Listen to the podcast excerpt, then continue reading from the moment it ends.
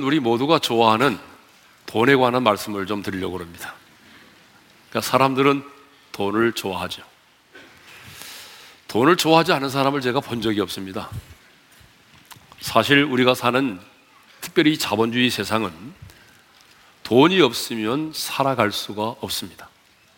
그래서 사람들은요, 그 돈을 벌기 위해서 아침부터 늦은 시간까지 일을 하고, 직장도 다니고, 공부도 하고, 장사도 하고, 또 어떤 분들은 돈 벌기 위해서 주식도 하는 사람이 있고요.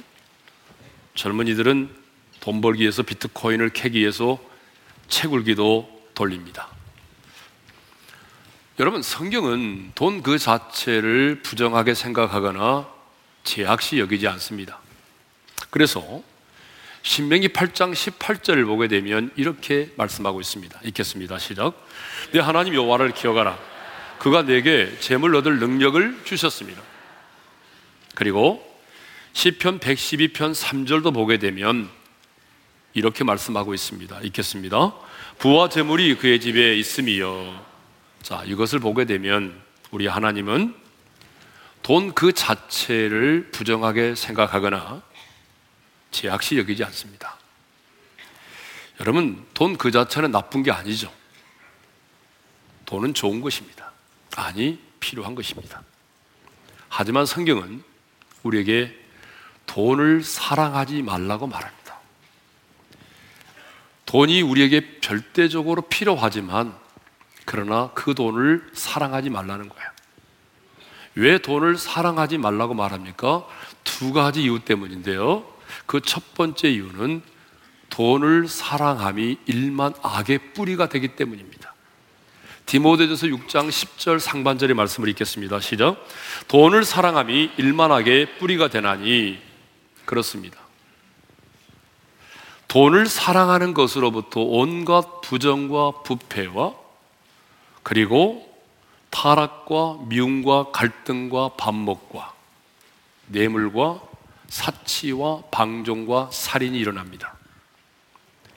돈 때문에 가정이 깨어지고 그 돈 때문에 자식이 부모를 죽이기도 하고요. 돈 때문에 형제가 형제를 미워하기도 합니다. 돈을 사랑함이 일만하게 뿌리가 됩니다. 돈을 사랑하지 말아야 되는 두 번째 이유가 있어요. 그것은 돈은 인격이 아니기 때문이죠. 여러분, 사랑의 대상은 누굽니까? 인격을 가진 자만이 사랑할 수 있잖아요? 근데 돈은 사랑의 대상이 아니에요. 왜? 돈에는 인격이 없기 때문이죠. 그럼 돈이 뭐예요? 돈이라고 하는 것은 우리의 삶의 도구입니다.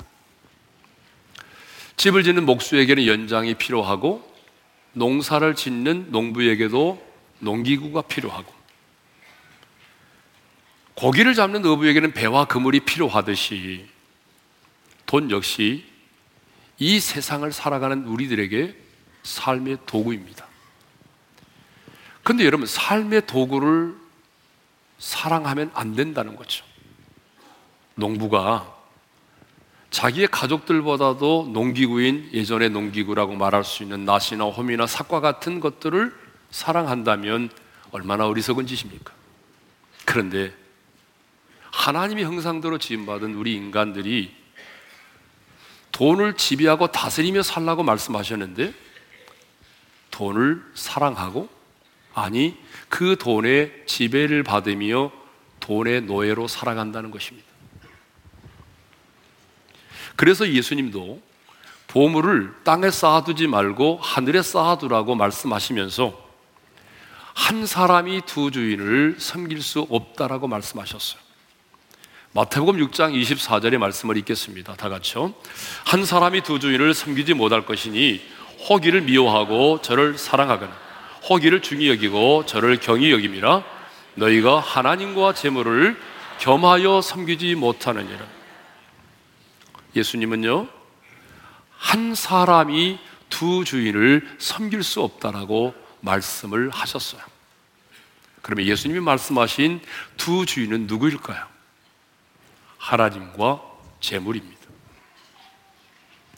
여러분, 여기서 재물은요, 영어로 만몬을 말하죠. 그리고 섬긴다라고 하는 말은 신뢰하고 의지하는 것을 말해요. 돈이라고 하는 것은 단순한 물질이 아닙니다. 여러분 성경을 보게 되면 하나님은 돈을 단순한 물질로 취급하지 않아요. 물질로 언급하지 않아요. 돈은요, 가장 영적인 거예요. 그래서 골로새 3장 5절에 이런 말씀이 있어요. 읽겠습니다. 시작. 탐심은 우상숭배. 탐심은 우리 인간이 섬기는 우상숭배래.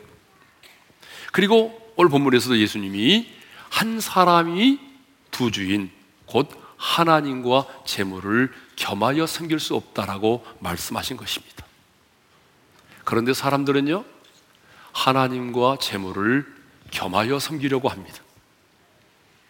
아니, 사람들은 눈에 보이는 그 하나님을 내 인생의 주인으로 삼고 그 하나님을 신뢰하고 의지하며 살기보다는 당장 내가 원하는 것들을 갖게 만들어주고 나의 필요를 채워주는 현실적으로 내 눈에 보이는 그 돈, 그 재물을 하나님보다 더 신뢰하고 더 의지하며 살아간다는 거죠. 하지만 우리 주님은 아십니다.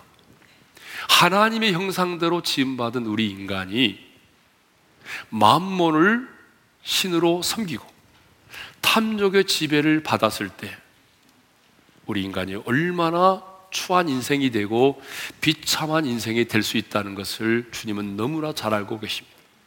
그래서 주님은 당신의 백성들이 이 만몬이라고 하는 신을 섬기지 않고 탐욕의 지배를 받지 않도록 하기 위해서 하나님의 백성들인 우리에게 놀라운 은혜의 방편을 주셨습니다. 그 놀라운 은혜의 방편이 뭔지 아십니까? 그게 바로 11조라는 거예요. 만몬이라는 이 물질을 신으로 숭배하지 않고 탐욕의 지배를 받지 않도록 하기 위해서 하나님이 우리에게 은혜로 주신 방편이 11조입니다. 그래서 제 아내는요, 늘 저에게 이렇게 말을 해요. 11조를 구별하여 드릴 때마다 하는 얘기가 있습니다. 내 안에는 탐욕으로부터 내가 벗어날 수 있다. 그래서 오늘은요, 은혜의 방편인 그 11조에 관해서 여러분과 함께 나누도록 하겠습니다. 성경을 보게 되면 오늘 본문만이 아니라 약 60여 곳에서 11조에 관하여 말씀을 하고 있습니다. 그런데 여러분 인터넷에 들어가 보면요. 11조를 부정하고 심지어는 11조를 말하는 목회자와 교회를 비난하는 사람들로 도배가 이루어져 있습니다. 많은 사람들이 11조를 말하는 목회자는 오늘의 복음을 이해하지 못하는 사람이라고 그렇게 비난하고 정죄합니다. 심지어 어떤 목사는요, 11조를 드리면 지옥 간다. 그렇게 말하는 목사도 있고요. 또 어떤 목사는 11조는 목사들이 삥을 뜯는 것이다. 라고 설교를 했어요. 이 설교를 하고 2년째가 되는 그때에 자기는 목을 메어 자살을 했습니다. 아마 알만한 분은 알 거예요. 자, 11조를 부정하는 사람들의 이유가 뭘까요? 11조를 부정하는 사람들에게는 이유가 있습니다. 그 가장 많은 이유, 첫 번째 이유가 뭐냐 그러면 11조는 율법이다라고 하는 거예요. 예수님이 십자가에서 율법을 폐하셨기 때문에 그 율법에서 자유함을 얻은 새 언약의 백성들인 우리는 11조를 드려야 할 의무가 없다는 거죠. 맞습니다. 예수님이 이 세상에 오심으로 율법은 폐지됐어요. 그래서 바울은 예배서도 2장 15절에서 이렇게 말합니다. 읽겠습니다. 시작. 법조문으로 된 계명의 율법을 폐하셨으니 예수님은 인간의 몸을 입고 이 땅에 오셔서 십자가의 죽으심으로 말미암아 율법을 폐하셨습니다. 그러면 예수님이 오심으로 폐하여진 율법은 뭘까요? 그것은 재판과 제사 의식과 관련된 계명을 말합니다. 그러므로 우리는 지금 구약의 백성들이 율법으로서 받았던 할례를 받지 않아요. 그리고 피해 제사를 드리지 않습니다. 내기 언급된 음식의 규례를 지키지 않아요. 그러니까 우리가 돼지고기도 먹을 수 있는 거고 장어구이도 먹을 수 있는 거고 추어탕도 먹는 거죠. 왜요?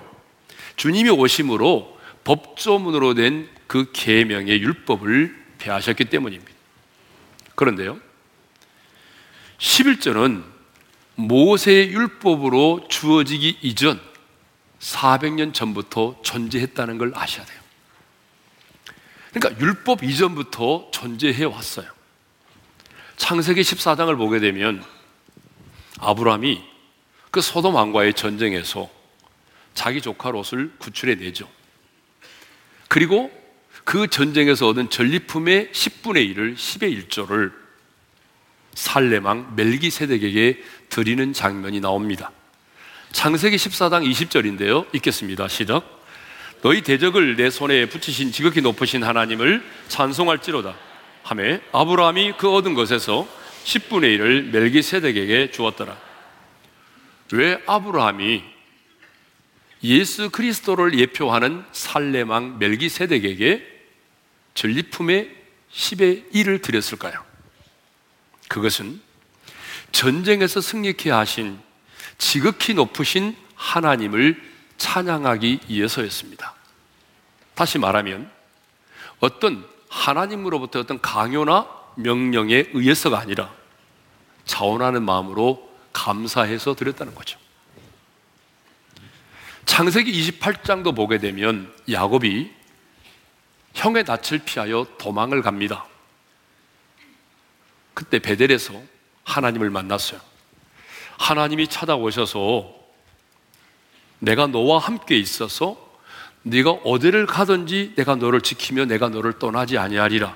내가 너를 이끌어 이 땅으로 돌아오게 하리라고 하나님이 약속을 하십니다. 자신을 만나 주시고 약속해 주신 하나님의 은혜가 너무 감사해서 야곱이 하나님 앞에 소원을 드립니다.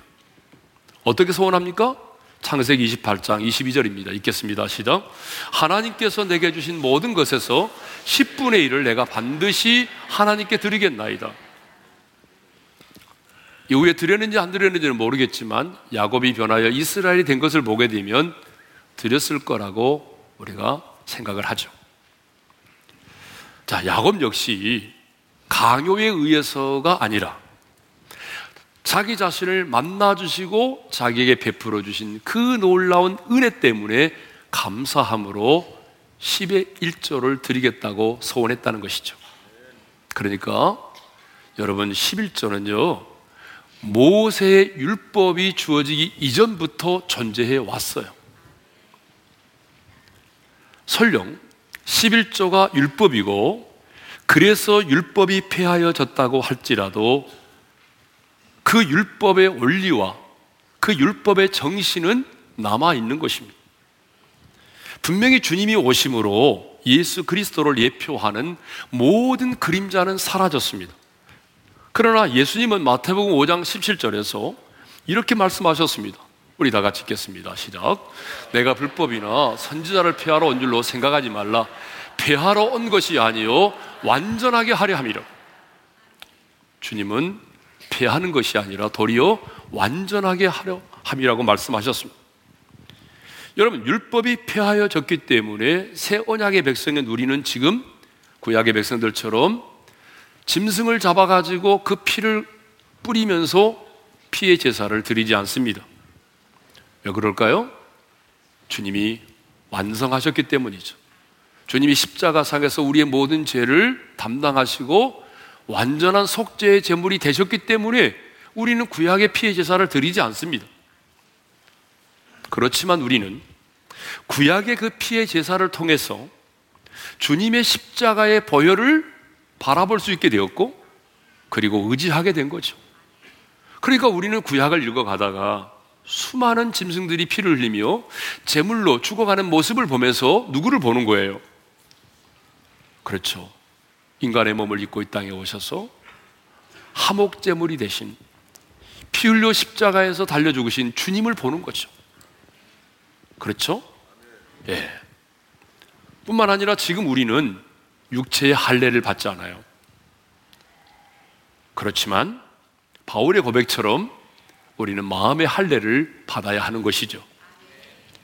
율법은 폐하여졌지만 그 율법의 정신과 원리는 남아있다는 거죠. 11조 역시 마찬가지입니다.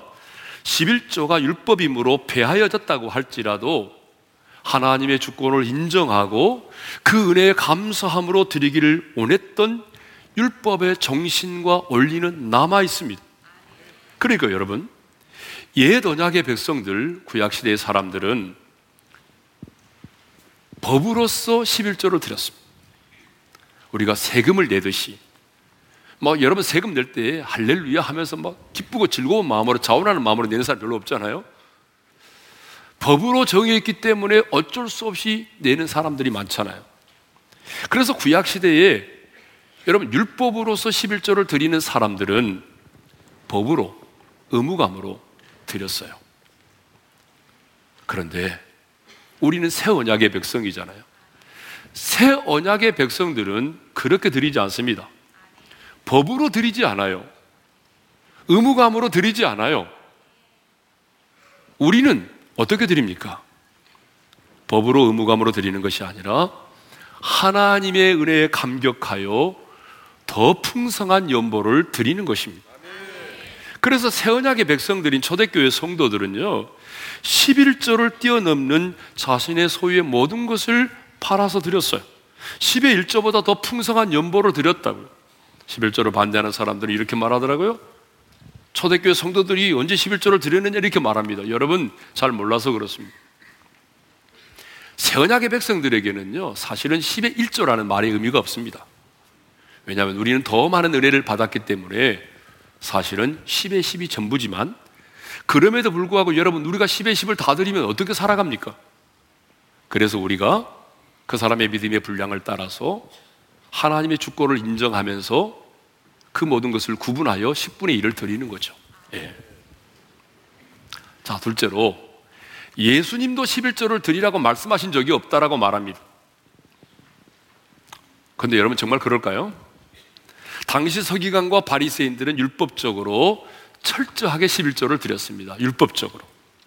그래서 그들은 구약 성경에 나와 있지도 않은 박하와 해양과 근처와 같은 향료들까지도 또박또박 정확하게 11조를 드렸어요. 그리고 자신들이 이렇게 철저하게 11조를 바친다라고 하는 것을 사람들에게 자랑하기 시작했어요.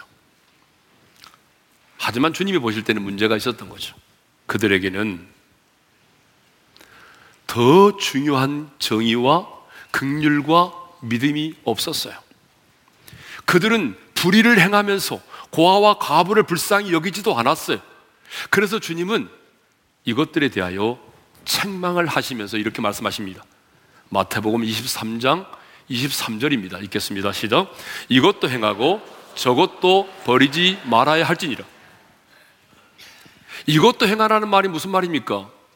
철저하게 10의 1조를 구별하여 드리는 것도 행하고 그리고 정의롭고 극률이 여기며 믿음으로 행하는 삶을 살라는 것입니다. 11조만 드리면 모든 법을 다 지킨 것처럼 그렇게 생각하지 말라는 거예요. 11조만 드리면 복을 받는다고만 생각하지 말라는 거예요. 정의로운 삶을 살라는 거예요.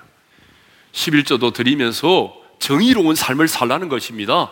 가난하고 소외된 사람들을 극률히 여기면서 살라는 거예요. 이성과 가식의 삶을 살지 말고 믿음의 삶을 살라는 거예요. 그러니까 주님은 11조를 부정한 것이 아니고 여러분 믿음과 극률과 정의로운 삶을 살면서 12일제도 드려야 된다는 그런 말씀이죠. 어떤 분들은 그러더라고요. 예수님께서 이 말씀을 하실 때는 아직 십자가와 십자가 죽으시고 부활하시기 이전이니까 율법의 시대다. 그러므로 주님의 말씀은 율법을 가진 자들에게만 해당되는 말씀이다라고 말합니다. 근데 여러분, 정말 이것은 핵에망측한 논리입니다. 주님은요, 아직 십자가에서 죽지 않으셨고 부활하지 않았지만 십자가의 속죄와 부활의 승리를 전제로 말씀을 하실 때가 참 많았어요. 그렇죠. 하나님의 나라가 이미 너에게 임했느니라. 아직 주님은 십자가에 죽지 않으셨어요. 부활하지 않았어요. 그런데 이미 그것을 전제로 말씀하셨어요. 이것 또한 동일한 말씀이죠. 지난주에 미국에서 가장 유명한 목사님 중에 한 분인 팀 켈러라는 목사님이 한국을 방문했습니다. 이분이 이 11조에 관한 말씀을 전하셨어요. 이 말씀은 이것도 행하고 저것도 버리지 말아야 한다고 하는 이 주님의 말씀은 11조를 하지 말아야 된다는 말씀이 아니라는 거예요. 이 말씀은 도리어, 도리어 바리새인들에게 11조 그 이상을 요구하신 말씀이라고 그분도 이곳에 와서 이번에 말씀을 전하셨습니다.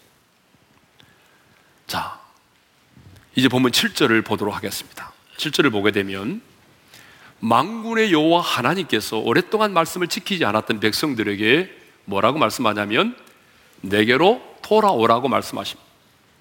그러다 백성들이 이렇게 반응하죠. 우리가 어떻게 돌아가야 하리까?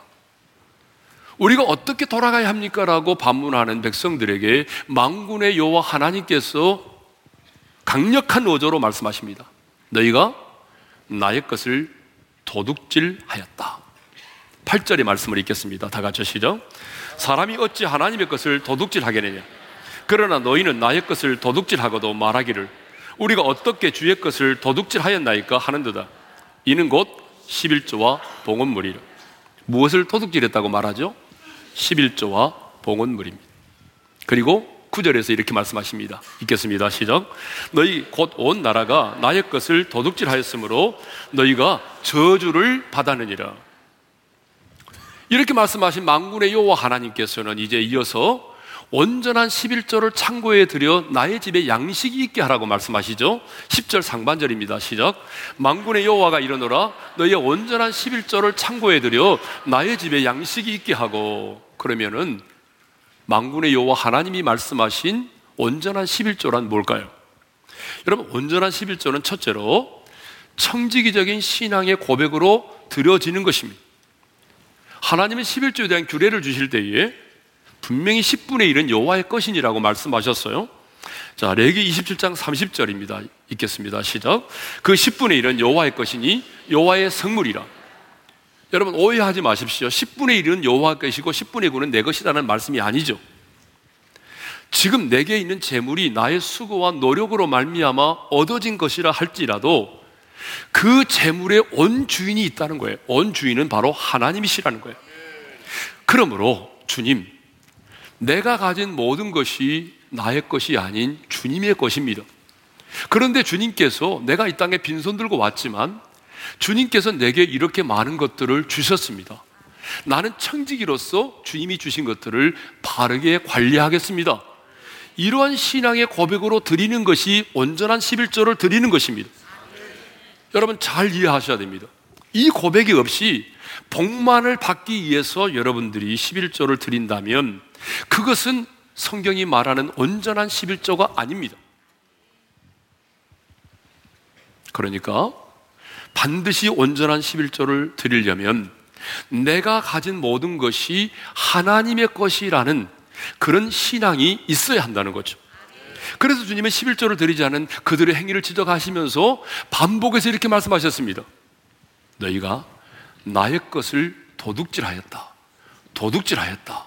도둑질하였다. 도둑질하였다. 네 번. 8절과 9절에 영거포 나의 것을 도둑질했다고 말씀하십니다. 여러분, 나의 것을 도둑질했다라고 하나님이 말씀하신 것은 그 소산과 재물의 원주인이 누구라는 얘기입니까?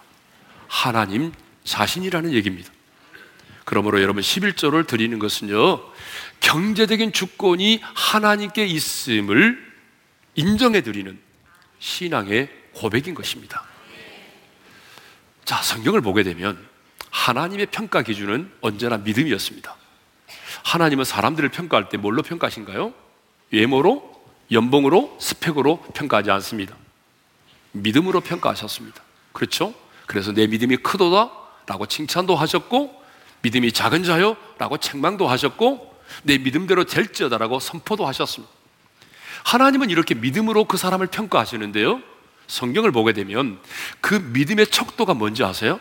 그 믿음의 척도는 재물입니다. 물질입니다. 그래서 네 물질이 있는 곳에는 네 마음도 있다라고 말씀하셨고 한 사람이 두 주인 물질과 하나님을 겸하여 섬길 수 없다라고 말씀을 하신 것입니다. 두 번째로 온전한 11조는 뭐냐면 의무가 아닌 은혜에 감격하여 드리는 거라는 거죠. 의무가 아닌 은혜에 감격하여 드리는 것. 여러분, 왜 우리가 11조를 드립니까? 구원을 받기 위해서입니까? 11조는 구원의 문제가 아닙니다. 하나님은 11조를 구원의 문제와 결부시킨 적이 없어요. 그렇다면 복을 받기 위해서입니까? 하나님은 11조를 말씀하시면서 분명히 우리에게 복을 약속하셨습니다. 그러나 우리가 새 언약의 백성으로서 구약의 백성도 아닌 새 언약의 백성으로서 복만을 받기 위한 수단으로 11조를 드린다면 그것은 너무 유치한 것 아니겠습니까? 우리가 11조를 드리는 이유는 내게 베풀어 주신 하나님의 은혜가 너무 크기 때문이죠. 아브라함이 전쟁에서 승리케 하신 하나님의 은혜를 찬양하기 위해서 11조를 드렸고 야곱이 자신을 만나 주시고 약속해 주신 하나님의 은혜가 너무나 감격해서 11조를 서원했던 것처럼 여러분 우리도 강요나 명령이나 의무감 때문에 드리는 것이 아닙니다. 나를 구원해 주시고 여기까지 나를 이끌어 주시고 인도해 주신 그 하나님의 은혜 때문에 감사, 감격하여 드리는 것입니다. 이것이 바로 온전한 11조입니다. 그런데 하나님은요, 온전한 11조를 드려서 나를 시험해 보라고 말씀하셨어요. 자, 10절 하반절의 말씀을 읽겠습니다. 다 같이요. 나를 시험하여 내가 하늘 문을 열고 너희에게 복을 쌓을 것이 없도록 붙지 아니하나 보라. 여호와를 시험하는 것은 하나님에 대한 불신앙이기 때문에 성경이 금하고 있습니다. 하나님을 시험하지 말라고 말씀하고 있습니다. 그런데요, 이 11조와 관련된 말씀을 주실 때는 하나님께서 나를 시험해 보라고 말씀을 하셨어요. 왜 주님은 다른 곳에서는 하나님을 시험하지 말라고 말씀하셨는데 왜 11조와 관련된 말씀을 하실 때는 나를 시험해 보라고까지 말씀하셨을까요? 그것은요, 그만큼 온전한 11조를 드리기가 어렵기 때문입니다. 여러분, 왜 온전한 11조를 드리는 것이 그렇게 힘들고 어렵죠? 그것은 11조를 드리면 그만큼 손해가 된다는 생각 때문입니다. 아니, 우리 안에는 탐욕 때문이죠. 여러분, 인간적으로 생각해 보면 그게 맞는 거 아닙니까? 산술적으로 생각해 보면 그게 맞는 거 아니에요? 어려운 가운데서 내가 11조를 드린다는 것은 분명히 손해입니다. 분명히 마이너스입니다. 그런데 오늘 우리 하나님은 이렇게 말씀하십니다. 너희는 온전한 11조를 들여서 나를 시험해 보아라. 나를 시험해 보라고 하는 말은 하나님을 평가하라는 말이 아닙니다. 이 말의 뜻은 확증하라는 말입니다. 하나님의 사랑을, 하나님께 대한 믿음을, 하나님의 약속을 확증하라는 거예요. 내가 너에게 한 약속이 내가 지금 내 이름을 걸고 내가 너에게 한 이 약속이 정말 참인지 아니면 거짓인지 얘들이 쓰는 말처럼 뻥인지 온전한 11조를 들여서 확증해 보라는 거예요. 나의 계산대로 사람을 사는 것이 맞는 것인지 아니면 내 계산을 내려놓고 하나님의 말씀을 따라 하나님의 말씀대로 하나님의 법칙대로 하나님의 계산대로 사는 것이 이것이 내 인생의 성공인지 한번 시험해 보라는 거예요. 하나님 자신의 이름을 걸고. 그러면 온전한 11조를 드리는 자에게 약속된 복이 뭘까요? 첫째로. 수고한 대로 거두게 된다는 거예요. 11절의 말씀을 읽겠습니다. 시작. 망군의 여호와가 이르노라 내가 너희를 위하여 메뚜기를 금하여 너희 토지 소산을 먹어 없애지 못하게 하며 너희 밭에 포도나무 열매가 기한 전에 떨어지지 않게 하리니 농경 시대의 사람들이니까 주님이 이렇게 말씀하셨겠죠. 메뚜기를 금하여 토지 소산을 먹어 없애지 못하게 하고 포도나무 열매가 기한 전에 떨어지지 않게 해주시겠다는 것입니다. 여러분 그렇잖아요. 아무리 수고하고 씨앗을 뿌리고 잘 가꾸었다고 할지라도 메뚜기 때 습격을 딱 받고 나면 열매는 어디론가 사라져버리고 앙상한 줄기와 가지만 남잖아요. 또 큰 태풍이 불어온다든지 아니면 병충해로 인해서 포도나무가 열매를 맺기 기한 전에 기한 전에 떨어지는 일들이 일어나잖아요. 그렇게 되면 모든 수고가 물거품이 되는 것입니다. 그런데요, 우리 인생에도 메뚜기 때가 있다는 거야. 우리 인생에도요, 여러분, 열매를 거두기 전에 기한 전에 떨어지는 열매들이 있다는 거예요. 그 뭘까요? 내가 열심히 살려고, 남보다 도 열심히 살려고 몸부림치고 수고를 했는데, 결과는 뭐예요? 뜻하지 않은 일들이 생기는 거죠. 갑자기 사기를 당한다든지, 아니면 교통사고를 당한다든지, 아니면 우한질고가 생긴다든지, 가족 중에 누군가 병원에 입원을 하게 된다든지, 그래서 내가 어때요? 밑빠진 독에 물을 붓는 그런 현상이 일어난다는 것입니다. 그런데 망군의 여호와 하나님이 약속하십니다. 너희가 온전한 11조를 들여서 나의 집에 양식이 있게 하면 내부자가 되게 해주시겠다. 그런 약속한 적 없습니다. 내부자가 되게 해주시겠다는 것이 아니라 너희가 수고한 대로 그 열매를 거두시게 해 주시겠다는 것입니다. 수고한 대로 인생의 열매를 거두시게 하겠다는 거예요. 두 번째는 너희를 복되다 하리라입니다. 12절 상반절의 말씀을 읽겠습니다. 시작. 너희 땅이 아름다워짐으로 모든 이방인들이 너희를 복되다 하리라. 여러분, 농경 시대이기 때문에 이렇게 말씀하신 거죠. 땅이 아름다워진다는 말이 무슨 말일까요? 이 말은 오늘 우리의 용어로 바꾼다면 이런 얘기입니다. 우리의 삶의 터전이 아름다워진다는 거죠. 우리가 하나님 앞에 온전한 11절을 드릴 때 하나님께서는 우리가 머물러 있는 우리의 삶의 터전을 하나님께서 아름답게 하신다는 거예요. 아름답게 하신다는 게 뭐겠어요? 내가 머물러 있는 삶의 현장 가운데 저주가 사라지게 하시고 하나님이 임재하심으로 놀라운 기쁨과 세상에 줄 수 없는 평강이 임하게 하신다는 거죠. 그래서 내 주변에 하나님을 모르는 이방인들이 나를 보면서 하나님께서 내게 주어주는 그 복을 보면서 이렇게 말하게 될 거라는 것이죠. 너희를 복되다 하리라. 한번 따라서 합시다. 너희를 복되다 하리라. 이 말은 무슨 말입니까? 당신은 참 복이 많은 사람이네요. 이렇게 주변에 믿지 않은 사람들이 말을 하게 될 거라는 거죠. 하나님은 우리 모두가 온전한 11조를 드림으로 수고한 대로 그 열매를 거두게 되고 여러분의 삶의 터전이 아름다워짐으로 주변의 모든 사람들이 여러분들을 향해서 그 복을 보고 부러워하기를 원하십니다. 그런데 사람들은요, 왜 온전한 11조를 드리지 않을까요?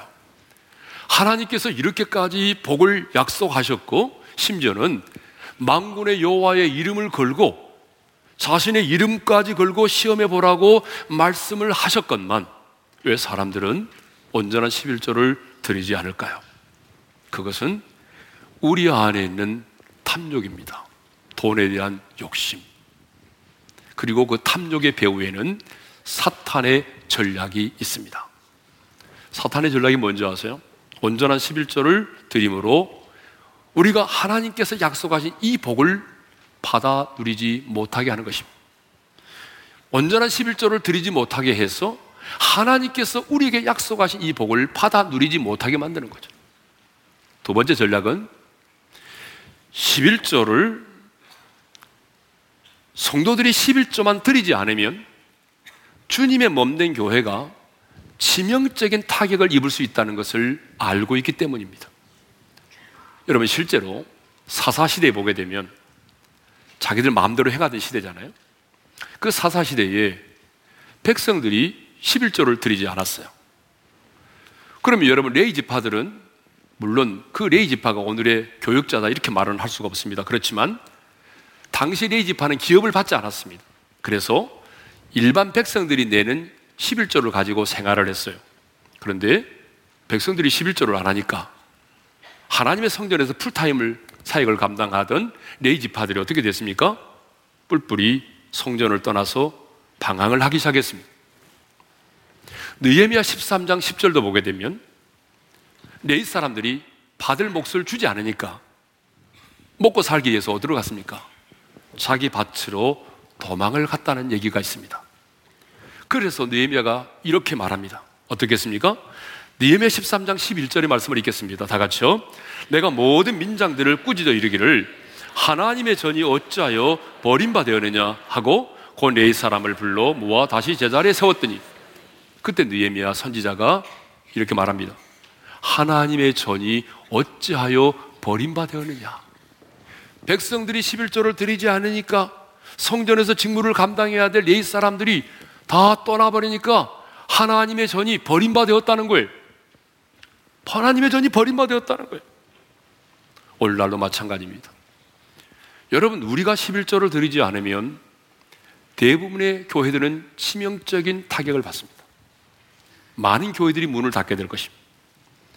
우리 교회도 많은 교회 교역자들과 직원들이 있습니다. 그리고 우리 교회는 선교를 감당하고 또 가난하고 소외된 자들을 돕고 있습니다. 제가 설교하기 전에 궁금했습니다. 얼마나 우리가 구제하고 선교했는지. 그래서 확인을 해봤어요. 2017년도만 해도 우리 교회가 40억 이상을 흘러보냈습니다. 그런데 여러분, 여러분들이 11조를 드리지 않게 되면 당장 우리는 이런 사역들을 감당할 수가 없게 되는 것입니다. 11조를 율법이라고 말하며 드리지 않은 일본의 교회, 제가 지난번 일본에 갔을 때 일본의 가장 큰 교회를 섬기고 있는 한국인 목사님이 저에게 이렇게 말했어요. 목사님, 일본 교회는 11조를 율법이라고 말합니다. 그래서 11조 설교하면 쫓겨납니다. 근데 여러분, 일본 교회가 어떻게 됐습니까? 대부분의 교회가 문을 닫았습니다. 여러분, 유럽의 교회를 보십시오. 유럽의 교회들도 11조를 하지 않습니다. 유럽의 교회가 대부분 문을 닫았습니다. 그래서 사탄은 11조는 율법이다. 은혜 시대는 11조를 드리지 않아도 된다라고 말하는 것입니다. 그런데 여러분 이것은 성도들로 하여금 약속된 복을 받아들이지 못하게 하려고 하는 사탄의 전략이고 이 땅에 주님의 몸된 교회를 하여금 그 사역을 사명을 감당하지 못하게 하려는 사탄의 전략인 것입니다. 그러므로 우리는 그 사탄의 전략에 속아 넘어가지 말아야 합니다. 성도 여러분, 우리는 하나님과 재물을 겸하여 섬길 수가 없습니다. 하나님을 내 인생의 주인으로 삼고 내가 그 하나님을 섬기며 살든지 아니면 솔직하게 물질을 만몬을 나의 신으로 삼고 그 만몬을 섬기며 살든지 여러분 둘 중에 하나를 선택해야 하는 것입니다. 주님은 겸하여 섬길 수 없다고 말했어요. 하나님도 섬기고 물질도 섬길 수가 없다는 거예요. 그렇다면 여러분의 인생의 주인은 누구입니까? 여러분의 인생의 주인은 누구죠? 하나님이니까 아니면 만문입니까? 결국 11조는 누가 내 인생의 주인인가 하는 문제를 결정하는 시금석인 것입니다. 이것이 바로 온전한 11조입니다. 저는 우리 어린교회 성도들이 이제는 물질을 내 인생의 주인으로 섬기는 것이 아니라 하나님을 내 인생의 주인으로 삼고 온전한 11조를 드리며 하나님께서 자신의 이름을 걸면서까지 약속하신 그 온전한 복을 받아 누리기를 바라고 많은 사람들에게 간증의 주인공이 되기를 바랍니다. 우리 주신 말씀 마음에 새기면서 내가 주인 삼은 모든 것 내려놓고 찬양하며 나갑니다.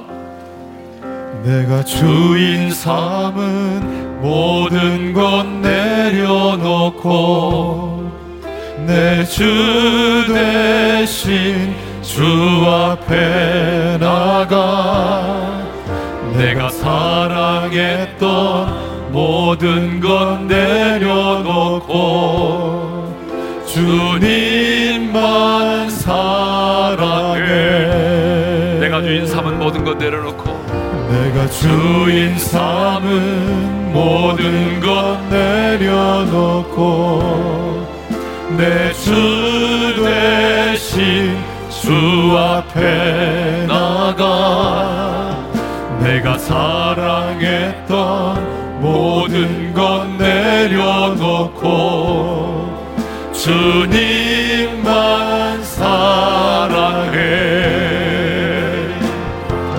주 사랑 거친 동랑에도 깊은 바다처럼 나를 잠잠케 해주 사랑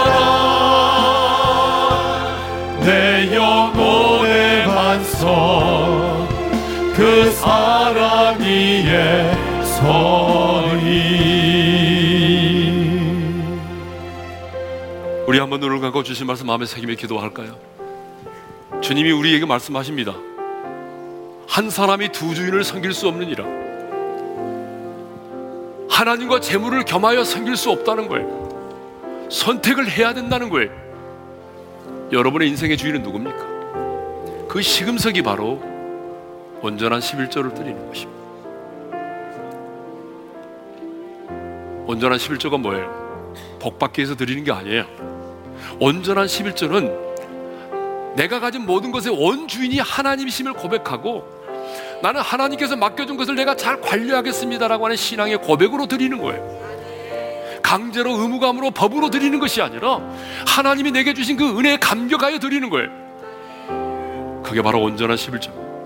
그 온전한 11조를 드리는 자에게 하나님이 수고한 대로 그 열매를 거두게 되리라고 말씀하셨고 너의 삶의 터전을 내가 아름답게 함으로 사람들이 너희를 영화롭게 하리라 영화롭게 되리라. 당신은 왜 그렇게 복을 많이 받았습니까? 라고 말을 하게 되는 역사가 일어난다는 거죠.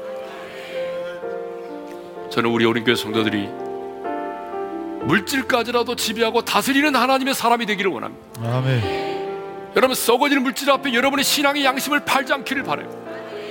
물질의 노예가 아니라 하나님만을 우리의 주인으로 삼고 아멘. 물질을 다스리며 살아가는 하나님의 사람들이 되기를 원합니다. 아멘. 온전한 11조를 드리는 자에게 하나님이 약속하신 그 축복을 받아 누리면서 왕 대신 주님의 통치 가운데 살아가기를 바랍니다. 아멘. 주신 말씀 붙들고 하나님 썩어질 물질이 내 인생의 주인이 아닙니다. 아멘 그 물질 앞에 내가 굴복하지 말게 하시고 하나님만을 내 인생의 주인으로 모시며 살기를 원합니다. 아멘 우리 시간 다 같이 주여 한번 부르고 합심으로 기도하며 나가십시다.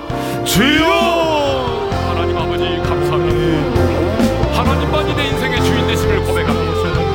하나님 만번이 내 인생의 주인이 아니라 하나님이 내 인생의 주 되심을 고백합니다. 하나님 아버지 우리 안에 탐욕의 지배를 받지 말게 도와주십시오. 이제는 우리가 물질까지라도 정복하고 지배하고 다스리는 자들로 살아가게 도와주십시오.